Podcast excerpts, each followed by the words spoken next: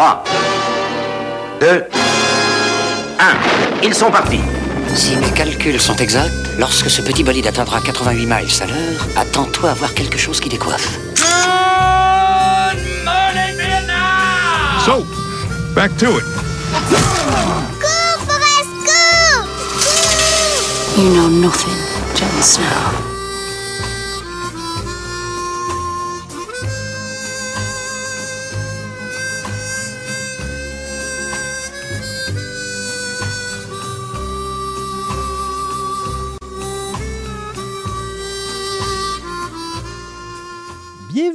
Programme Double, un podcast d'environ une heure dans lequel je vous présente deux œuvres cinématographiques ou télévisuelles ayant comme point commun une thématique, un acteur, un réalisateur ou faisant tout simplement partie de la même franchise. Le but de ce podcast est de vous informer sur l'historique de la production de ces œuvres, tout en analysant leurs forces et leurs faiblesses, le tout enrobé d'une sauce très rétro, placée dans une ambiance style cinépark. Malgré son avance technologique, la marine subissait des pertes de combat aériennes inacceptables durant la guerre du Vietnam. En réponse, le service a commandé une enquête et a chargé le capitaine de vaisseau Frank Holt d'écrire un rapport qui mettra en évidence de nombreuses lacunes de performance, suggérant la nécessité d'un cours avancé pour enseigner les tactiques de combat dans les airs. Le résultat sera la création de la United States Navy Fighter Weapons School, qui sera créée le 3 mars 1969 à la Naval Air Station Miramar, près de San Diego, en Californie. Surnommée Top Gun, l'école enseignera les techniques de dogfight à une génération qui dépendait beaucoup plus de leurs missiles et de la technologie de leurs appareils que de leur aptitude de pilote. La première mission de ce nouveau programme était de former des pilotes pour tous les aspects du combat aérien avec le plus grand professionnalisme. À ses débuts, ces étudiants seront formés durant plus de quatre semaines sur des avions F-4 Phantom II pour s'améliorer dans les combats aériens style tête-à-tête. L'école ajoutera rapidement le F-8 Crusader, le F-14 Tomcat et le F-18 Hornet comme avions de combat pour la formation des pilotes les modèles d'avions A4 Skyhawk et le T-38 Talon du US Air Force serviront alors comme avions ennemis. Plus tard, le F-16 Fighting Falcon sera également utilisé comme avion d'agression. Suite à la fermeture de la base en 1996, la Naval Air Station Miramar sera transférée au Marine Corps des États-Unis et sera déplacée à la Naval Air Station Fallon au Nevada et intégrée au Naval Strike and Air Warfare Center. L'école deviendra surtout célèbre avec la sortie du film de 1986 Top Gun qui mettait en vedette le jeune acteur Tom Cruise. Presque 40 ans après la sortie du film à succès, le programme fait maintenant partie du Naval Aviation Warfighting Development Center et exploite les tout derniers types d'avions, les F-35, afin de permettre aux pilotes de conserver leur suprématie aérienne sur le reste du globe. La réputation de longue date de cette école et de ses programmes reconnus pour produire des résultats importants en fait un modèle pour d'autres unités militaires, même au sein de la marine. En 2022, la sortie de Top Gun Maverick apportera un nouveau regard sur cette institution reconnue à travers le monde entier. Donc, mettez votre combinaison de vol et préparez-vous à embarquer dans une randonnée aérienne des plus passionnantes alors que je vous présente aujourd'hui l'univers cinématographique incroyable de cette franchise aérienne dans lequel nous suivrons les aventures du lieutenant Pete Maverick Mitchell à travers les films Top Gun du défunt metteur en scène Tony Scott, suivi de Top Gun Maverick du réalisateur Joseph Kosinski. No, that's not big enough. No, that's not big enough either. That's more like it. We're delighted to have you with us, and we extend a cordial welcome to you. We've lined up the top stars from Hollywood and from all over the world to entertain you on our giant screen with the new, colorful motion pictures you've been hearing about and reading about. To add to your enjoyment, we're all wound up to bowl you over at intermission time with live wire service at our snack bar, where you'll find a tempting variety of favorite foods and beverages. Your continued patronage is very, very welcome. So, let's be honest. Streaming is taking over. Platforms like Netflix, Hulu, and Amazon have caused an explosion in the market. But some of us can't help but ask why? Where's the experience? What about that movie theater drink, candy, and popcorn combo? And then the moment you've been waiting for, the movie starts. Or does it? The sad truth is, movie theaters are dying. So, what can we do?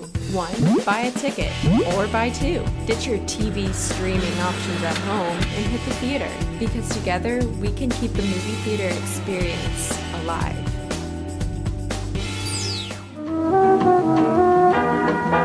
The show is about to start. Thank you for your cooperation. Enjoy the show, and please come back and visit us again. And now, it's showtime.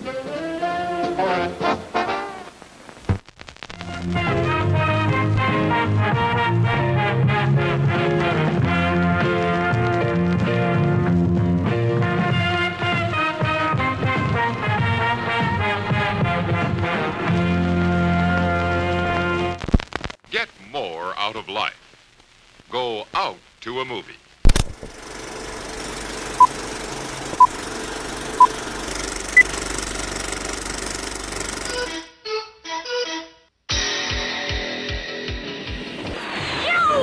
Qui vous motive J'ai à cœur de servir ma patrie et de devenir le meilleur des pilotes de la navale. Tu veux savoir qui est le meilleur ici?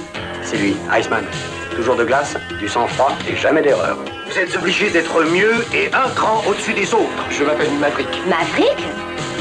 C'est pas un nom, ça, c'est un sobriquet. J'ai reçu un ordre vous concernant et je, je n'arrive pas à m'y faire. Votre rêve, je vais vous le servir sur un plateau. Vous deux, vous avez été désignés pour entrer à Top Gun. Vous êtes la crème des pilotes de l'aéronaval. Une élite. Vous deviendrez encore mieux. T'as pas encore saisi Saisi quoi Qui est le meilleur pilote Moi, dans cette école, je suis instructeur et tous les deux mois, je vois une vingtaine de nouveaux furieux. Chaque fois que tu montes en avion, tu es incontrôlable. C'est vrai. Et même très dangereux. Il a rien contre le pilote. Mais contre son attitude. Vous savez, moi, quand un truc me branche, je le branche. Il ne suffit pas d'être un fougueux pilote. J'ai une famille, moi, je peux pas me permettre de tout foutre en l'air. Et toi, tu es ma seule famille. Jamais je ne te ferai seul coup. À Top Gun, on va vous apprendre le combat. Encore 10 secondes et c'est bon Ici, pas de point pour les secondes places. Ce que tu fais en mission, c'est très dangereux. Crois-moi, il faut que tu t'accroches. Iceman, à vos ordres. Hollywood, à vos ordres. Secteur 2. Vous, Maverick, vous les mettez en réserve avec Merlin en alerte. À vos ordres. Les MiG sont dans le secteur et la situation est tendue. S'il y a hostilité à votre égard, vous ouvrez le feu. Messieurs, vous voilà dans le bain. J'en ai un qui vient à gauche C'est pour ça qu'on vous a formé. Trois MiG face à face, plus bas, gauche, gauche Vous êtes les as de l'Amérique. Un MiG est 12 en haut Un MiG est 12 en haut Gonflez-nous d'orgueil.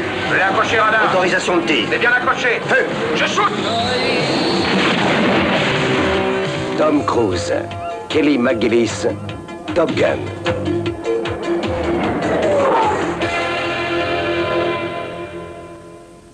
Top Gun est un drame d'aventure distribué par les studios Paramount Pictures le 16 mai 1986. Ce film américain d'une durée de 110 minutes coûtera plus de 15 millions de dollars à produire et amassera plus de 357,1 millions de dollars à travers le monde entier. Sur la chaise du réalisateur, on y retrouve le metteur en scène britannique Tony Scott, lui qui nous avait donné les films The Hunger, Beverly Hills Cop 2 et Days of Thunders. Au niveau de la production, on y retrouve les producteurs Don Simpson, ce producteur américain qui avait travaillé sur les films Flashdance, Beverly Hills Cop, The Rock et Days of Thunder, ainsi que son partenaire Jerry Bruckheimer, ce producteur américain qui avait travaillé sur les films Armageddon, Pirates of the Caribbean et Crimson Tide. Au niveau de la scénarisation, on y retrouve le scénariste américain Jim Cash, lui qui avait écrit le scénario de Legal Eagles, The Secret of My Success et Dick Tracy, la version 1990, ainsi que Jap Epps Jr., ce scénariste américain qui avait écrit les scénarios de Turner and Hooch, Hawaii 5-0, la série de 1976, ainsi que Anaconda. Dans la distribution, on y retrouve l'acteur Tom Cruise, Kelly McGillis, Val Kilmer, Anthony Edwards, Tom Skerritt, Michael Ironside, John Stockwell, Tim Robbins, et Meg Ryan. Après avoir fait montre de courage et de débrouillardise dans une manœuvre de sauvetage, un jeune pilote de l'aviation navale est envoyé à l'école de Top Gun où sont formés l'élite des pilotes de la marine. Au cours des exercices scolaires, il se montre à la fois téméraire et efficace et fera également la conquête amoureuse d'une civile qui enseigne à cette école. Mais la mort de son ami coéquipier à la suite d'un incident de vol remet alors son avenir en question. Alors qu'ils travaillaient tous les deux sur le film Flashdance en mai 1983, les producteurs Don Simpson et Jerry Bruckheimer liront un article publié dans le magazine California décrivant la vie des pilotes de chasseurs à réaction à la United States Navy Fighter Weapons Schools à la base navale de Miramar en Californie. Base qui portait le surnom de Fightertown, USA. Cet article, intitulé Top Guns, et écrit par l'écrivain Ehud Yoneh, deviendra alors l'inspiration pour le prochain projet cinématographique des deux hommes.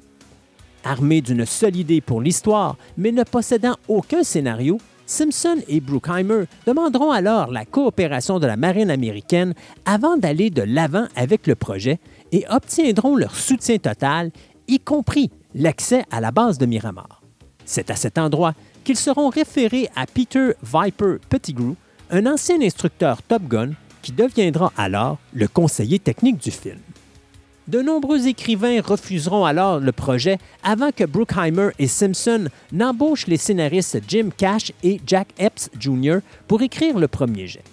Les deux scénaristes participeront alors à plusieurs cours de Top Gun, déclassifiés à Miramar et acquerront une certaine expérience en volant à bord d'un F-14. La première esquisse scénaristique ne réussira pas à impressionner Bruckheimer et Simpson, forçant alors les deux scénaristes à retourner à leur planche de travail. Les deux producteurs feront alors le tour des studios hollywoodiens pour y présenter leur nouvelle idée, mais seront rejetés de studio en studio. Ce sera finalement les studios Paramount Pictures qui accepteront de financer et de distribuer le dit projet. Un budget de 13,8 millions de dollars sera alors assigné à la production. Durant cette même époque, le réalisateur britannique Tony Scott, dont le premier film nord-américain The Hunger avait été un échec commercial et critique, sera embauché pour diriger une publicité pour la compagnie automobile suédoise Saab, dans lequel se trouvait une séquence avec un avion de chasse Saab 37 Viggen. Bien que John Carpenter et David Cronenberg furent approchés pour la réalisation du long métrage, ce sera finalement Scott qui obtiendra le poste de réalisateur, alors que ce dernier était parti durant une fin de semaine faire du rafting avec Simpson et Bruckheimer. C'est durant cet événement que Tony Scott apprendra pour la première fois le développement de Top Gun, les deux producteurs ayant été impressionnés par The Hunger, ainsi que la publicité que le réalisateur britannique avait mise en scène. Bien qu'initialement réticent, Tony Scott acceptera le poste et débutera alors son travail de pré-production. Au niveau de la distribution, ce sera alors l'acteur Matthew Modine qui sera approché pour interpréter le personnage de Maverick Pete Mitchell. Mais ce dernier refusera le rôle car il estimait que la position pro-militaire du film allait totalement à l'encontre de ses politiques de vie comme pacifiste. Simpson et Bruckheimer approchèrent alors l'acteur peu connu à cette époque, Tom Cruise. Ce dernier était apparu pour la première fois dans un petit rôle dans le film Endless Love en 1981, suivi d'un rôle de soutien majeur dans le long métrage Taps, diffusé en salle durant cette même année. Mais ce sera l'année 1983 qui mettra alors Cruise sur la carte cinématographique, ce dernier apparaissant dans les films The Outsider, All the Right Moves et finalement Risky Business.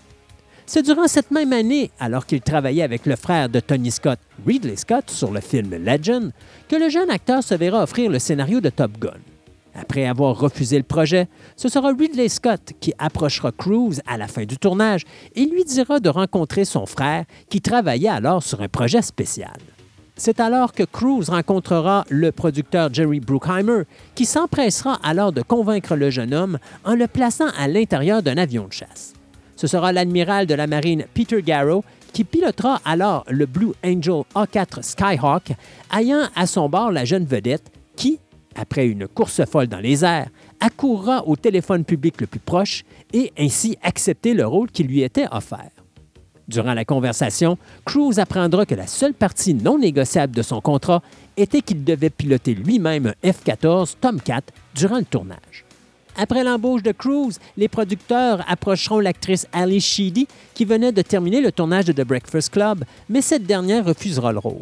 C'est alors que l'actrice Kelly McGillis, qui venait de terminer le tournage de Witness, sera approchée pour le rôle principal féminin, McGillis étant le premier choix à l'origine du réalisateur Tony Scott. Dans l'entente avec la marine américaine, il était compris que cette dernière avait le droit de regard sur l'écriture du scénario, ce qui entraînera quelques modifications, tout spécialement pour l'intérêt amoureux du personnage de Maverick. En effet, le personnage de Charlie, interprété par McGillis, passera d'un membre féminin enrôlé de la marine à un entrepreneur civil de la marine, principalement en raison de l'interdiction à cette époque de la marine américaine de fraterniser entre officiers et personnel enrôlés.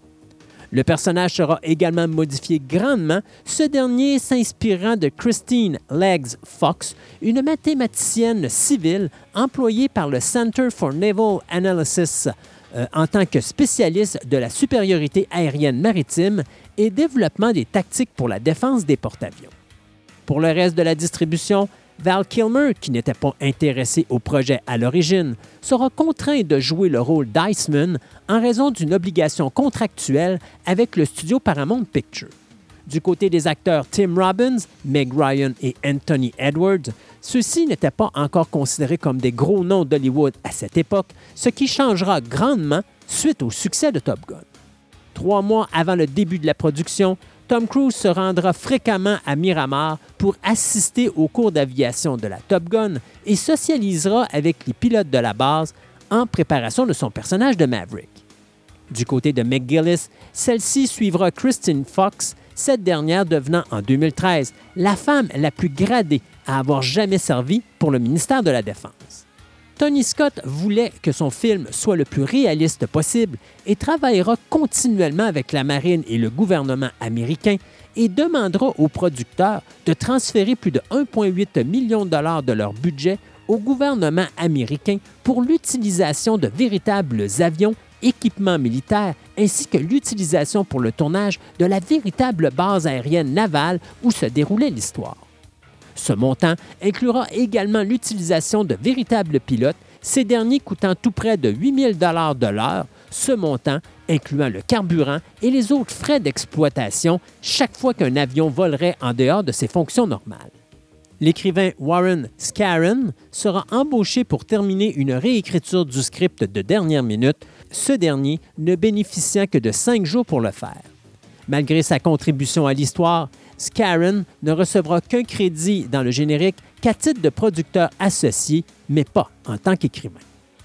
Le tournage débutera à San Diego, en Californie, le 26 juin 1985, avant de continuer à bord du USS Ranger près de l'île Coronado de San Diego. Au début du mois d'août, l'équipe de production ira passer cinq jours en mer pour filmer des intérieurs à bord du USS Enterprise à 110 000 au large de la côte de San Diego.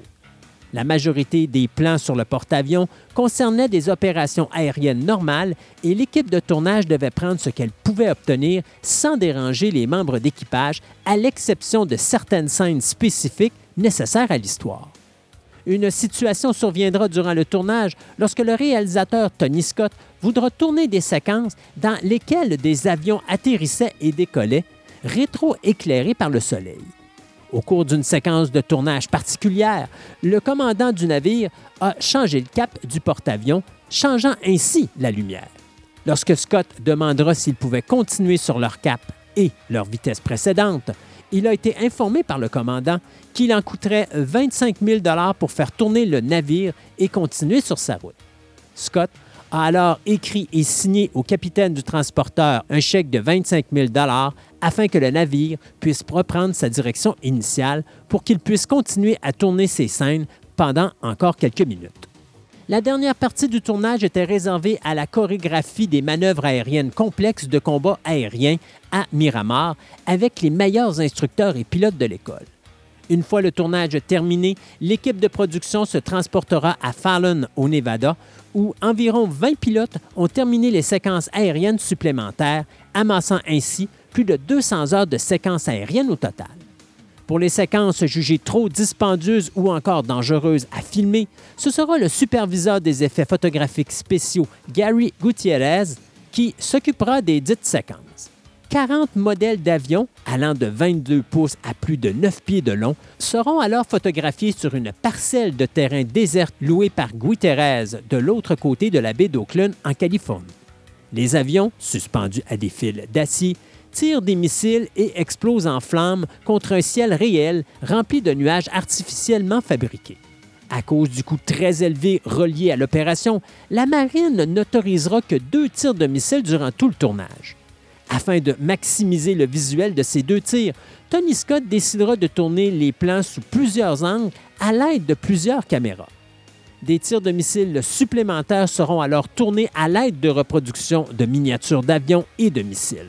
La compagnie embauchée pour tourner ces séquences fut un si bon travail que la marine lancera une enquête pour déterminer si des missiles supplémentaires avaient été tirés au-delà des deux autorisés.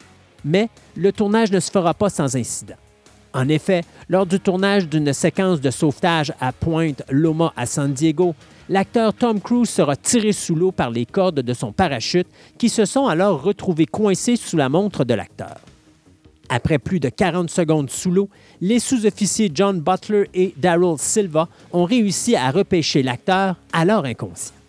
Une heure plus tard, Cruise était de retour au travail alors que les deux sous-officiers recevront par la suite des médailles de la Navy Commendation pour le sauvetage de l'acteur. Le choix de Tony Scott pour le poste de réalisateur fut très impopulaire à la Paramount Pictures, surtout à cause du flop commercial de The Hunger, et Scott allait continuellement se heurter avec les exécutifs de la compagnie au sujet de la direction créative du film, au point d'être licencié à plus de trois reprises au cours du tournage. À l'origine, Scott envisageait un long métrage style Apocalypse Now, mais sur un porte-avions, ce qui n'était pas du tout ce que Simpson et Bruckheimer avaient en tête, ces derniers espérant quelque chose de beaucoup plus commercial, ce que le directeur britannique comprendra assez tôt. Mais Scott gardait toujours de hautes intentions artistiques. Pour la séquence du générique d'ouverture du film, sur un porte-avions, il tournera au ralenti avec des filtres gradués. Lorsque les hauts dirigeants de la Paramount regardèrent ces séquences, alors que le réalisateur était encore sur le porte-avions, ces derniers paniqueront et lui interdiront alors de tourner d'autres séquences au ralenti. Scott décidera alors de tourner une bobine de séquence normale, mais continuera de tourner le reste au ralenti parce que ce dernier avait une vision de ce à quoi le générique du début devait ressembler. Malheureusement, les mauvaises bobines de film seront envoyées au laboratoire des studios montrant les nouvelles images tournées au ralenti, ce qui vaudra le premier licenciement du réalisateur. Malheureusement pour les exécutifs de la Paramount, Scott et son équipe de travail étaient coincés sur le porte-avions où ils tournaient leurs séquences et ceux-ci ne pouvaient revenir parce que le temps était mauvais, forçant ainsi les dirigeants de la compagnie de production réembaucher. La seconde fois où Scott sera licencié sera en rapport avec l'actrice Kelly McGillis lorsque le réalisateur demandera que McGillis soit maquillée alors que la production désirait que son personnage soit beaucoup plus terre à terre. Encore une fois, Scott fut renvoyé du plateau de tournage, mais fut réembauché par la suite, mais pas avant que ce dernier se voit enlever sa maquilleuse. Finalement, le dernier renvoi du metteur en scène surviendra lorsque Scott tenait absolument à ce que la visière du casque que portaient les acteurs principaux lors des séquences de vol dans les jets soit abaissée afin d'y voir la réflexion du ciel et des nuages.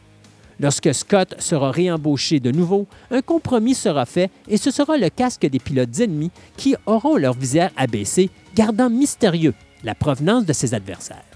Au final, cependant, Top Gun sera un énorme coup de pouce pour la carrière de Tony Scott, qui réalisera par la suite des films à succès tels que True Romance, Days of Thunder, Crimson Tide et Unstoppable. Cependant, l'aspect le plus tragique de la production sera la mort de l'aviateur Art Skoll, mort quatre mois après le début de tournage, alors que ce dernier tournait des images dans un petit avion à l'aide d'une caméra télécommandée. Skull volait seul au large de la côte nord de San Diego lorsque son avion s'est écrasé dans l'océan après que le pilote ait annoncé à la radio qu'il éprouvait un problème juste avant que son avion ne fasse une vrille à partir de 4000 pieds en direction de l'océan. La garde côtière américaine retrouvera les débris de l'avion, mais ne sera malheureusement pas en mesure de localiser le corps du pilote. Lors de la sortie du film l'année suivante, celui-ci sera dédié à sa mémoire. Le restaurant-bar Kansas City Barbecue, situé à San Diego, servira de lieu de tournage pour deux scènes qui seront tournées consécutivement en juillet 1985, soit la séquence mettant en scène Goose et Maverick assis derrière un piano et chantant la chanson Great Balls of Fire, ainsi que la scène où You've Lost That Loving Feeling peut être entendu sur le jukebox du restaurant. Après la sortie du film, le restaurant continuera à collectionner une quantité importante de souvenirs du long métrage jusqu'à ce qu'un incendie de cuisine le 26 juin 2008 en détruise une grande partie. Certains souvenirs et accessoires dont le piano original utilisé dans le film ont survécu à l'incendie et le restaurant sera rouvert en novembre de cette même année. La Navy permettra euh, à la production d'utiliser des avions F-14, incluant le VF-114 Aardvarks ainsi que le VF-213 Black Alliance. Pour tourner les incroyables scènes de vol, le réalisateur et son équipe de production installèrent des caméras directement sur les avions. La première sera installée dans le cockpit, juste au-dessus des épaules du pilote et du navigateur. La seconde fut placée sous le ventre de l'avion.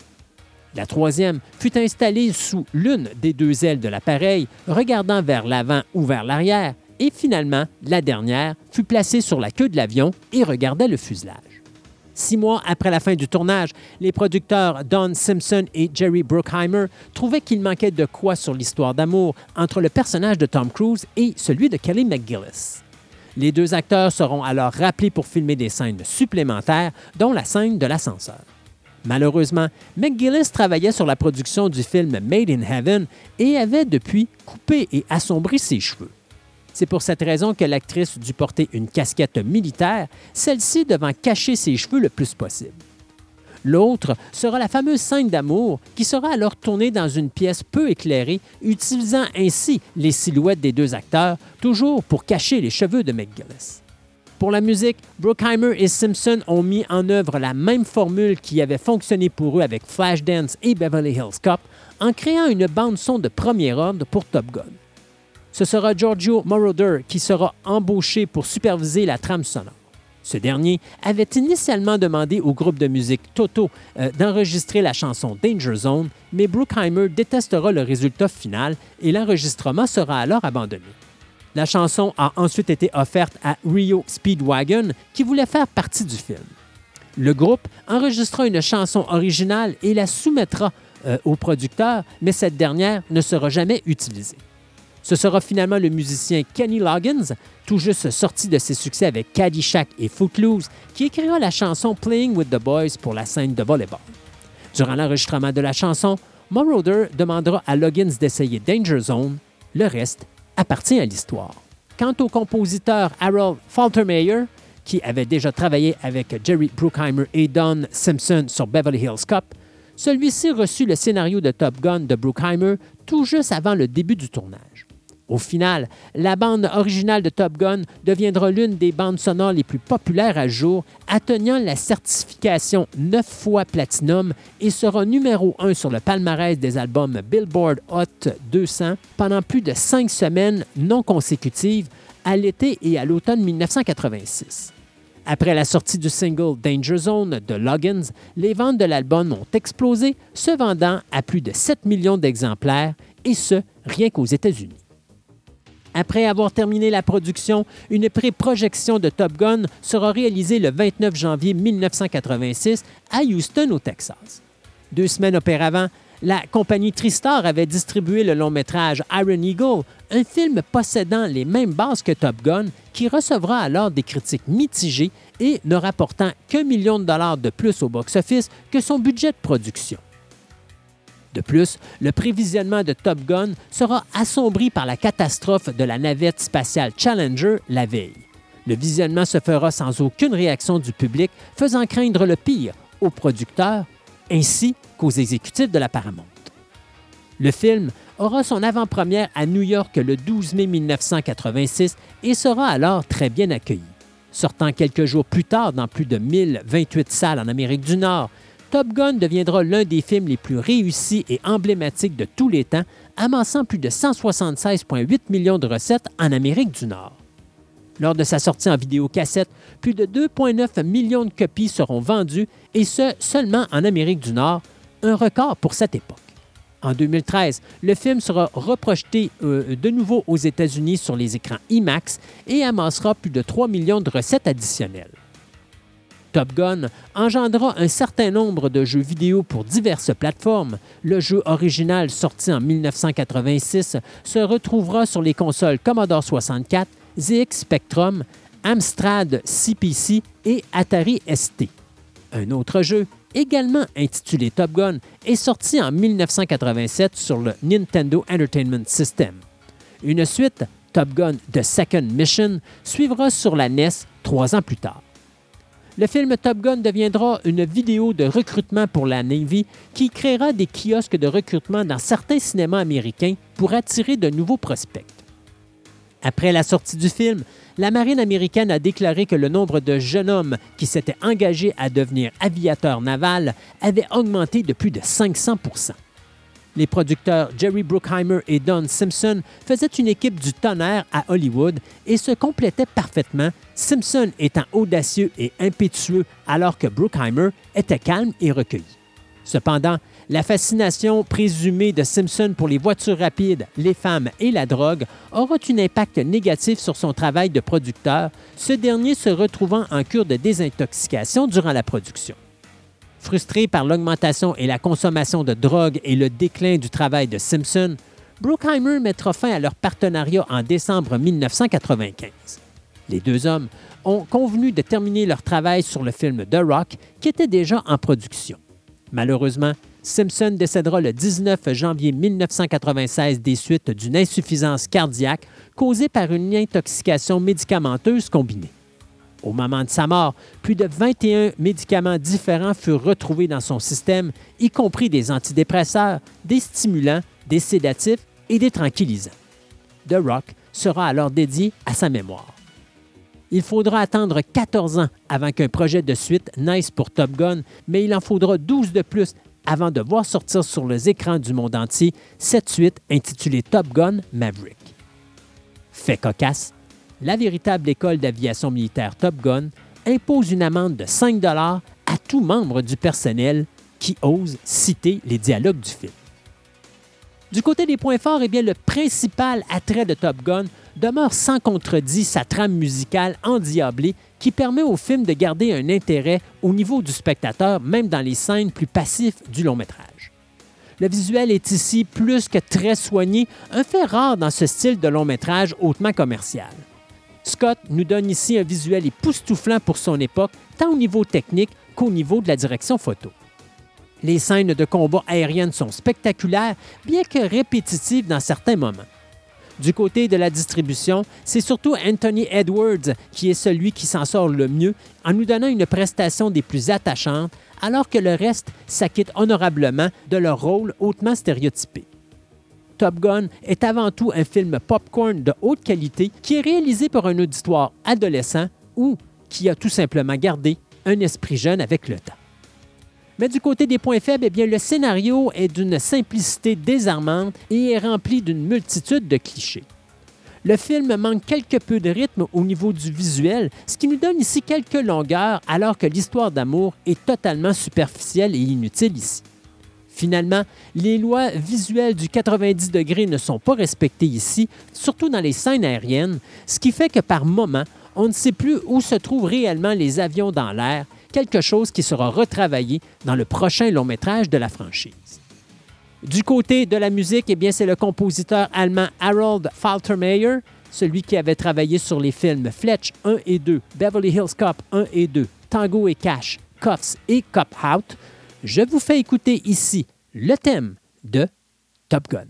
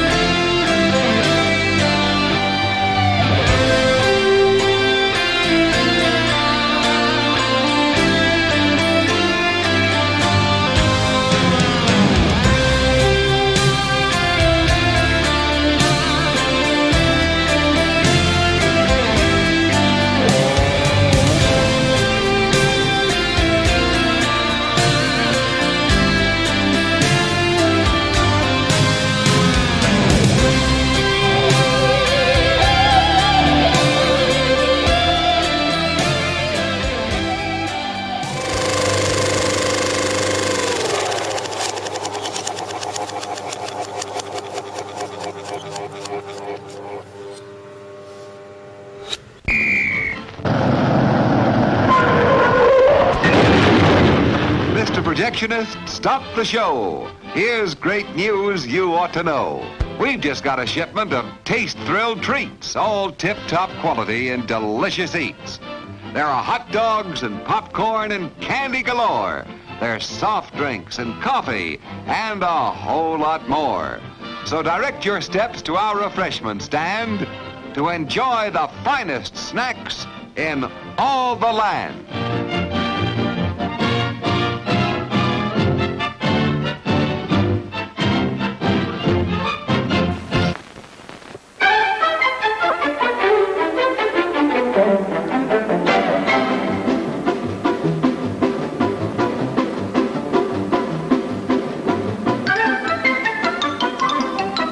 Out to the drive-in? Why not take the kiddies along and save the expense of a sitter? Everyone enjoys the drive-in. 1947, Saab was founded by 16 aircraft engineers. Their spirit lives on. What they learned in the cockpit inspired us to build a more intuitive car. What they knew about keeping pilots alive inspired us to build a safer car. What they knew about airflow inspired us to build a more aerodynamic car. What they knew about thrust and power inspired us to build a faster, more exciting car. In fact, with jets in their genes, Saab couldn't help but deliver a uniquely exciting driving experience.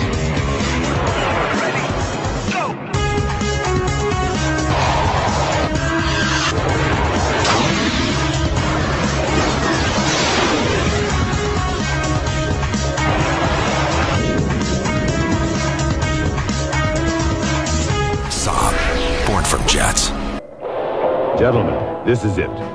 There's no room for second best. It's the Top Gun video game by Konami. You can punch Top Gun into your Nintendo Entertainment System and push your F-14 to the edge of the envelope. Line up bogeys, take your best shots, and after each mission, land your bird on the narrow deck of a Navy flat top. Top Gun, the video game. This is your dream shot. You can find Top Gun wherever great video games are sold. We hope you're enjoying your visit here this evening. Now, on with the show.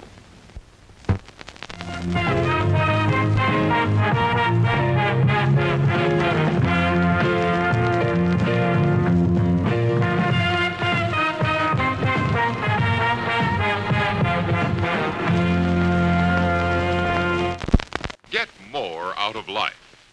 Go out to a movie.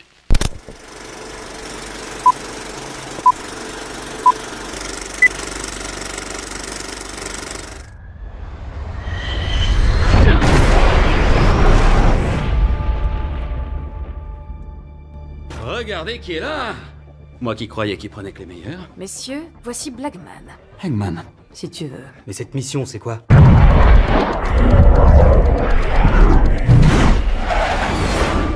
On est les meilleurs pilotes au monde. Qui pourrait bien être notre instructeur?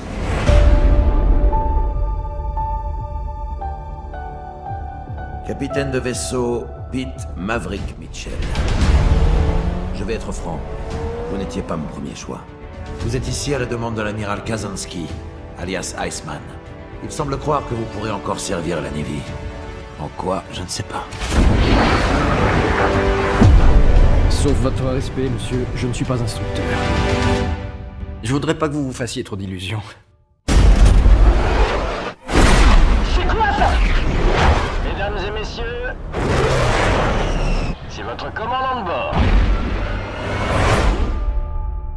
Et c'est reparti. On y va dans 3, 2, 1.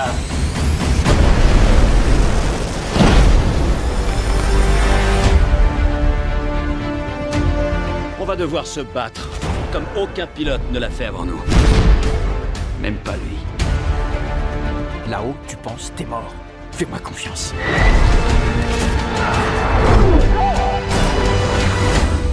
père avait confiance en vous.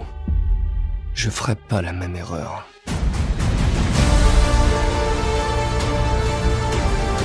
On s'en sortira pas tous vivants.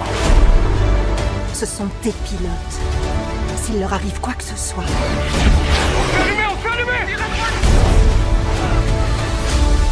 Tu ne te le pardonneras jamais. Plus question de reculer. Allez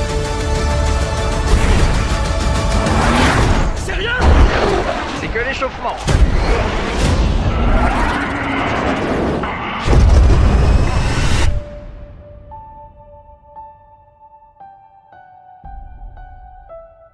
Top Gun Maverick est un drame d'aventure qui a été distribué en salle par les studios Paramount Pictures le 27 mai 2022. Ce film américain d'une durée de 131 minutes a coûté 170 millions de dollars à produire et a amassé plus de 1,5 milliard de dollars à travers le monde entier. Sur la chaîne du réalisateur, on y trouve le metteur en scène Joseph Kosinski, celui qui a réalisé le film Tron Legacy, Oblivion et Only the Brave. Au niveau du poste de producteur, on y retrouve les producteurs américains Jerry Bruckheimer, lui qui avait travaillé sur la franchise Pirates of the Caribbean et sur le film Armageddon, Tom Hanks, lui qui a travaillé sur les films Larry Crown et My Big Fat Greek Wedding, David Ellison, qui a travaillé sur les films Geostorm, The Tomorrow War et The Adam Project, et finalement Christopher McQuarrie, qui a travaillé sur Valkyrie, Jack Reacher, Never Go Back. Au niveau de la scénarisation, on y retrouve Aaron Kruger, ce scénariste américain qui a travaillé sur Scream 3, The Ring et Ghost in the Shell. Eric Warren Singer, ce scénariste américain qui a travaillé sur les films American Hustle et Only the Brave. Et Christopher McQuarrie, ce scénariste qui a travaillé sur le scénario de The Usual Suspect et Edge of Tomorrow. Au niveau de la distribution, on y retrouve Tom Cruise, Miles Teller, Jennifer Connelly, John Hamm, Glenn Powell, Lewis Pullman, Ed Harris, Val Kilmer, Charles Parnell, Monica Barbaro et Jay Ellis. Défiant un admiral qui a ordonné l'interruption des essais de vol supersonique au profit d'un programme d'avion sans pilote, un pilote de la marine est envoyé à une académie aérienne où il a jadis été formé pour entraîner une nouvelle cohorte de pilotes en vue d'une mission à haut risque qui inclut le fils de son ex-coéquipier décédé. 24 ans après la sortie du film Top Gun, Paramount Pictures proposera au producteur Jerry Bruckheimer et au metteur en scène Tony Scott de réaliser une suite au film à succès. Tom Cruise et Val Kilmer accepteront de reprendre leurs personnages respectifs et Scott annoncera alors qu'il ne désirait pas faire de remake ou de réinvention, mais plutôt un nouveau film qui poursuivrait alors avec une histoire totalement différente du premier. Ce sera le scénariste Christopher McQuarrie qui sera tout d'abord approché pour écrire le scénario de cette suite qui présenterait le personnage de Maverick dans un plus petit rôle. Durant les mois qui suivront, les scénaristes Peter Craig et Justin Marks retravailleront le nouveau scénario avant que Ashley Edwards Miller et Zach Stenst ne terminent le travail. Suite à la conclusion de l'écriture du manuscrit, Tony Scott débutera ses recherches pour des lieux de tournage pour sa nouvelle production. Cependant, une semaine après que le réalisateur et Tom Cruise aient visité une station aéronavale à Fallon, Tony Scott, qui avait mené une longue bataille contre le cancer, s'enlèvera la vie le 19 août 2012 en sautant du pont Vincent Thomas dans le quartier populaire de San Pedro à Los Angeles. Après le suicide de Scott, l'avenir de cette suite restera incertain. Mais le producteur Jerry Bruckheimer restera tout de même attaché au projet compte tenu de l'intérêt de Cruise et Kilmer. Ce sera lors du tournage à Paris de Mission Impossible Fallout que le réalisateur de ce film, Joseph Kosinski, approchera Cruise avec une série d'idées pour la suite de Top Gun. Kosinski venait de terminer la production du film Oblivion avec l'acteur américain et était très intéressé à retravailler avec lui. Il lui suggérera alors le noyau émotionnel de l'histoire, se concentrant sur la relation rompue entre Maverick et le fils de Goose face à une mission de combat dangereuse. En juin 2017, Joseph Kosinski sera alors embauché à titre de réalisateur et engagera par la suite les scénaristes Aaron Kruger et Eric Warren Singer au cours du mois d'août de cette même année. En octobre 2018, Christopher McQuarrie sera de nouveau embauché pour affiner le scénario. Entre-temps, Val Kilmer verra sa vie totalement bouleversée par l'arrivée d'un cancer de la gorge qui forcera alors l'acteur à subir deux trachéoctomies et des traitements de chimiothérapie. Malheureusement, il perdra sa voix dans le processus. En 2016, Kilmer fera une campagne sur sa page Facebook pour reprendre son rôle pour le film et ce sera finalement Tom Cruise qui insistera pour permettre à l'acteur de reprendre son rôle de Iceman malgré les problématiques causées par sa maladie. Après l'embauche de l'acteur Miles Teller pour le rôle du fils de Goose, ce sera l'actrice Jennifer Connelly qui rejoindra la distribution afin d'interpréter le rôle féminin principal, le réalisateur ne désirant aucunement ramener les actrices Kelly McGillis et Meg Ryan dans la nouvelle production. Après que le choix de la distribution soit complété, Cruise fera la conception d'un camp d'entraînement unique pour les acteurs, passant plus de trois mois de formation dans le domaine de l'évacuation sous-marine, l'aviation aérienne et la formation préliminaire pour développer la conscience spatiale à l'intérieur de l'avion et des vols. De plus, chaque acteur qui pilotera un FA-18S dut apprendre à faire fonctionner les caméras cinéma qui se trouveront alors dans leur cockpit et seront également formés à l'éclairage, à la cinématographie et au montage. De plus, durant cette formation, les six pilotes acteurs développeront leur résistance à la force G tout en travaillant sur leur conditionnement physique et leur capacité à ne pas vomir à chaque fois que les jets tournaient. Seuls Tom Cruise et Monica Barbaro ne vomiront pas ou ne perdront pas connaissance durant le tournage. Le réalisateur terminera sa pré-production en passant plus de 15 mois à travailler avec la marine pour développer et installer un nouveau système composé de six caméras IMAX qui seront alors placées dans chaque cockpit de F-18, ce qui signifiait passer des tests de sécurité rigoureux et obtenir le feu vert de l'armée pour installer et retirer ces équipements des appareils de la marine. Chaque caméra utilisée dans les cockpits, dont quatre étaient tournées vers les acteurs, alors que les deux dernières étaient tournées vers l'avant, pouvait supporter une force gravitationnelle allant jusqu'à 3G sans se décrocher de leur emplacement. Le tournage se déroulera entre mai 2018 et avril 2019 en Californie, à Washington et au Maryland. De plus, l'équipe de production se rendra à bord des porte-avions USS Abraham Lincoln, basés à Norfolk, pour filmer les opérations de l'équipage à bord. Puis, au début de l'année 2019, l'équipe de production ira à bord du USS Theodore Roosevelt pour terminer le tournage des séquences en mer. La production se terminera deux jours plus tôt que prévu. Ce sera le coordinateur aérien Kevin Larossa et son directeur de la photographie de l'unité aérienne Michael Fitzmaurice qui filmeront de l'extérieur les F-18 de nos héros à l'aide de deux types de jets avec des caméras extérieures montées sur des cadrans résistants au vent. Un hélicoptère sera également utilisé pour capturer l'effet de vitesse des F-18. Chaque journée de tournage aérien débutait par un briefing de deux heures avec les acteurs pilotes et l'équipe de tournage afin de passer en revue chaque plan, mouvement et ligne de dialogue à venir. Ensuite, les acteurs impliqués dans les différentes séquences de la journée devaient répéter leurs manœuvres dans une maquette en bois de leur F-18 en compagnie de véritables pilotes de la marine jusqu'à ce que tous leurs mouvements soient enracinés. Ensuite, les comédiens s'envoleront seuls à bord de leur avion pour filmer autant de prises de vue que possible avant qu'ils ne soient à court de carburant.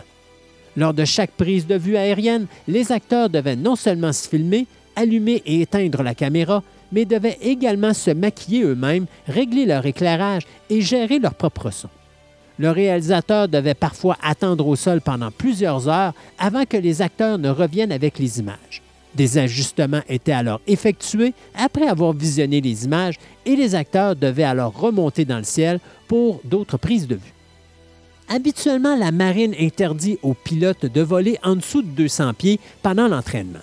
Cependant, l'une des images les plus stupéfiantes du film est celle où Tom Cruise se trouve à bord d'un avion supersonique à seulement 50 pieds au-dessus du sol. L'avion a volé si près de la Terre qu'il a soulevé de la poussière et fait trembler les caméras au sol. Lorsque l'avion se posera, le pilote responsable de la séquence s'approchera de l'acteur et l'avertira de ne plus jamais refaire cela. Au total, plus de 813 heures de séquences aériennes seront tournées montant qui dépassera les séquences combinées tournées pour les films de la trilogie de The Lord of the Rings. Après avoir complété le tournage du long métrage, le film entrera dans sa phase de post-production alors que le monde entier sera frappé par la pandémie de la COVID-19. Le réalisateur Joseph Kosinski supervisera alors tous les travaux de post-production et de montage depuis son domicile alors que le film était prévu en salle pour le 12 juillet 2019. L'une des séquences les plus difficiles à travailler sera celle avec l'acteur Val Kilmer, puisque ce dernier ne pouvait pas vraiment parler dans ses scènes. Ce sera la société britannique du nom de Sonantic qui développera un AI vocal utilisé par l'acteur qui essentiellement apprendra à imiter la voix de celui-ci, y compris la façon emblématique dont il parle. Le résultat final sera une imitation si surprenante que cela donnera l'impression que cette voix artificielle provenait réellement de l'acteur lui-même. Pour arriver à ce résultat final extraordinaire, Sonantic utilisera d'anciens enregistrements de la voix de Kilmer, qui sera alors retravaillé par cette compagnie pour recréer sa voix pré-cancer. Bien sûr, comme toute voix artificielle, il était possible de dire que ce n'était pas une voix humaine, mais la production ajoutera des bruits de fond au résultat sonore final, ce qui permit de donner vie à la voix de l'acteur dans le film. En juin 2017, le compositeur du film original de 1986 Top Gun, Harold Faltermeyer, sera contacté pour composer la musique du nouveau long métrage. En octobre 2018, il sera rejoint par les compositeurs Hans Zimmer et Lorne Balfe. La sortie en salle de Top Gun Maverick sera euh, tout d'abord retardée au 26 juin 2020 avant de tourner plusieurs séquences d'action complexes. En mars 2020, Paramount devancera la sortie du film deux jours plus tôt, soit le 24 juin 2020, mais devra de nouveau déplacer la date de sortie au 23 décembre de cette même année en raison du retour en force de la COVID-19. Le 23 juillet 2020, le film sera de nouveau reporté, cette fois-ci au 2 juillet 2021, en partie en raison des conflits d'horaires avec Tom Cruise, ainsi que des récents retards au niveau de la distribution des longs métrages Moulin et Tenet en raison de l'augmentation des cas de la COVID-19. Le film sera de nouveau reporté au 19 novembre 2021 avant de finaliser sa date de sortie en mai 2022. Top Gun Maverick aura sa première mondiale au CinemaCon le 28 avril 2022, suivi d'une première mondiale organisée au San Diego Civic Theater de San Diego en Californie le 4 mai de cette même année. Le film sera également projeté au Festival de Cannes le 18 mai lors d'une séance de sélection officielle où il recevra une ovation debout de plus de 5 minutes du public. Le lendemain, Top Gun Maverick aura sa première royale à Leicester Square à Londres, événement où la distribution rencontrera le prince William et la duchesse de Cambridge.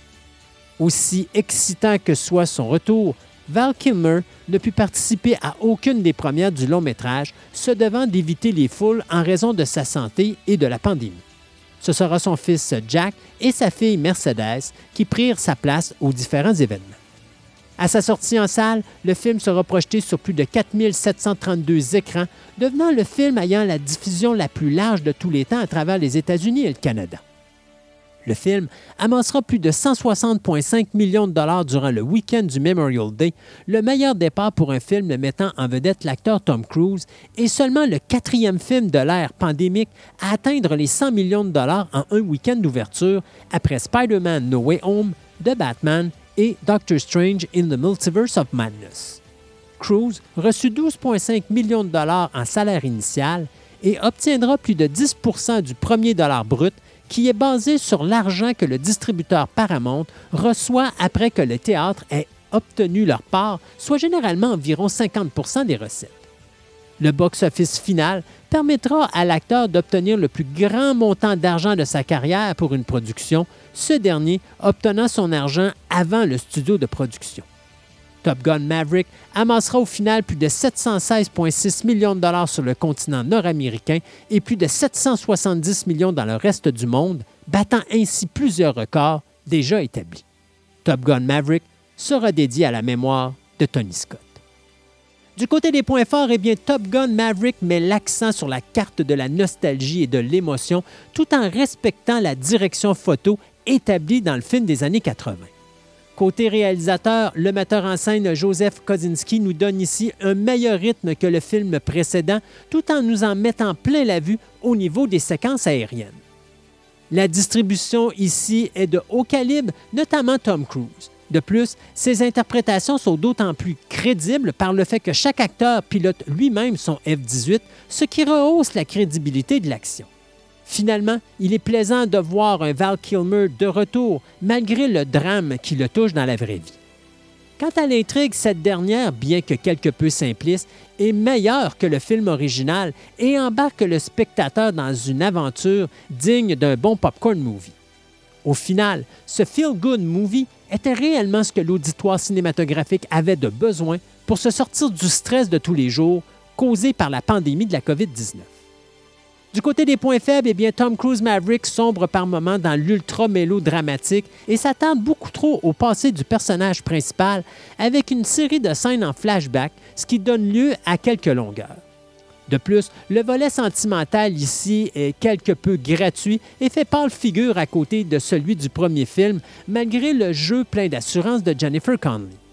Pour terminer, malgré un long métrage où les deux protagonistes passent leur temps à s'éviter, la résolution entre Rooster et Maverick se règle beaucoup trop facilement, mais c'est le charme d'un film commercial dont le but premier est de faire passer un bon moment à son auditoire.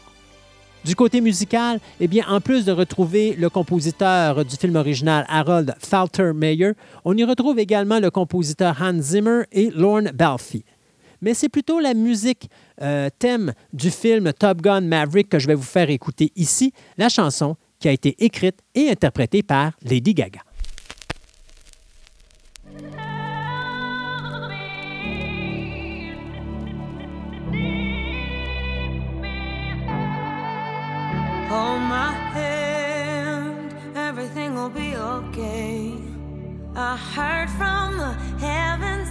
Clouds have been gray. Pull me close, wrap me in your aching arms.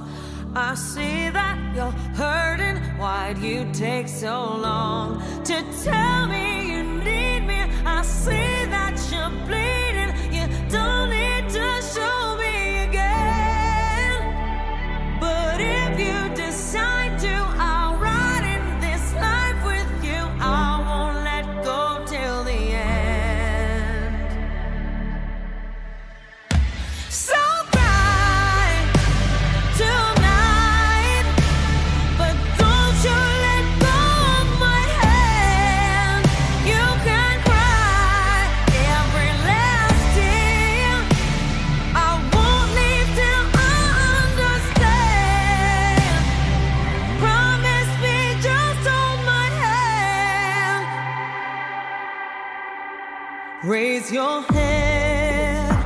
Into my wishful eyes. That fear that's inside you will lift, give it time. I can see everything you're blind to now. Your prayers will be answered. Let God whisper how to tell me you need me. I see that you're bleeding. You don't need to show me again. But if you decide to, I'll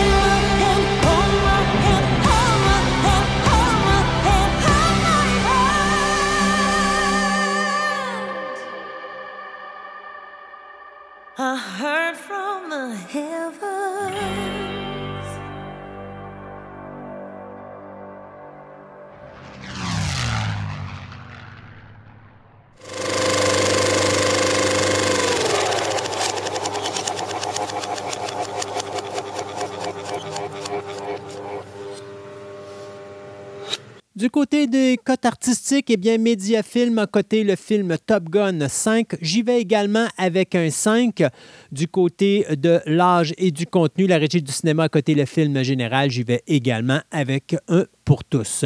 Du côté de Top Gun Maverick, eh bien, Mediafilm a coté le film 4. J'y vais également avec un 4 alors que du côté de la régie du cinéma, eh bien, on cote le film général. J'y vais également avec une cote pour tous. Au niveau de la trame sonore, eh bien, on peut euh, retrouver trois albums pour Top Gun. On a d'abord la trame sonore euh, avec les chansons du film. Ça, c'est sorti en 1986 sous l'étiquette Columbia Records en CD en cassette et en vinyle. On a également le 31 août 1999 le Top Gun Expanded Edition qui est sorti sous l'étiquette Legacy Recording qui comprend la musique du film. Et finalement, on a le 1er août 2006 en CD euh, le euh, trame sonore Music from and Inspired by Top Gun qui euh, est sorti sous l'étiquette Sony BMG. Du côté de Top Gun Maverick, eh bien, c'est l'étiquette Interscope Record qui va sortir la trame sonore en CD le 27 mai 2022. Au niveau des DVD et du Blu-ray, eh bien, le film Top Gun est disponible en Blu-ray, en DVD, en 4K, français et anglais. Euh, ça, c'est quelque chose de très facile à trouver. Et vous avez également Top Gun Maverick qui est diffusé présentement en DVD et en Blu-ray, ainsi qu'en 4K, donc également en version française et anglaise. Il existe également le Top Gun 2 Movie Collection qui est en Blu-ray et en 4K en version française et en version anglaise, qui comprennent bien sûr les deux films de la série. Et il existe également ce qu'on appelle un steelbook, donc une édition spéciale avec un couvercle en, acier euh, qui vous permet d'avoir encore une fois le Blu-ray et la version 4K euh, des deux films. Donc c'est quelque chose que vous pouvez trouver très facilement sur le marché actuellement. Et c'est ainsi que se termine notre émission d'aujourd'hui. Si vous désirez en savoir plus sur ce podcast, je vous invite à vous rendre sur la page web de fantasticaradioweb.com, Fantastica avec un K, sur laquelle vous verrez apparaître une section podcast dans le haut de la page. En appuyant sur ce lien, il apparaîtra plusieurs sous-sections, dont une associée à Programme Double, endroit où vous trouverez tous les liens reliés à cette émission, soit pour l'application Web qui vous permettra d'avoir un accès direct aux précédentes émissions réalisées jusqu'à présent, ainsi que les autres liens, soit pour écouter ou télécharger ces dites émissions. De plus, vous y trouverez un icône pour m'envoyer un email afin de me remettre vos commentaires ou encore des suggestions de long métrage dont vous aimeriez que je parle à l'émission. C'est à cet endroit que vous y trouverez également les explications aux différentes cotes que je donne aux différents sujets que j'aborde, que ce soit les cotes artistiques ou encore sur le classement au niveau de l'âge de visionnement. Finalement, je vous suggère également de vous abonner à la page Facebook de Programme Double afin de demeurer averti de la diffusion des nouvelles émissions à venir. De plus, il vous est également possible d'écouter mon autre podcast, Fantastica, une émission style radio où je parle avec mon co-animateur des diverses passions qui existent dans notre quotidien et qui est également diffusée une fois ou deux semaines. Je vous remercie donc de votre écoute et on se dit à la prochaine édition de Programme Double. Please remember to replace the speaker on the post when you leave the theater.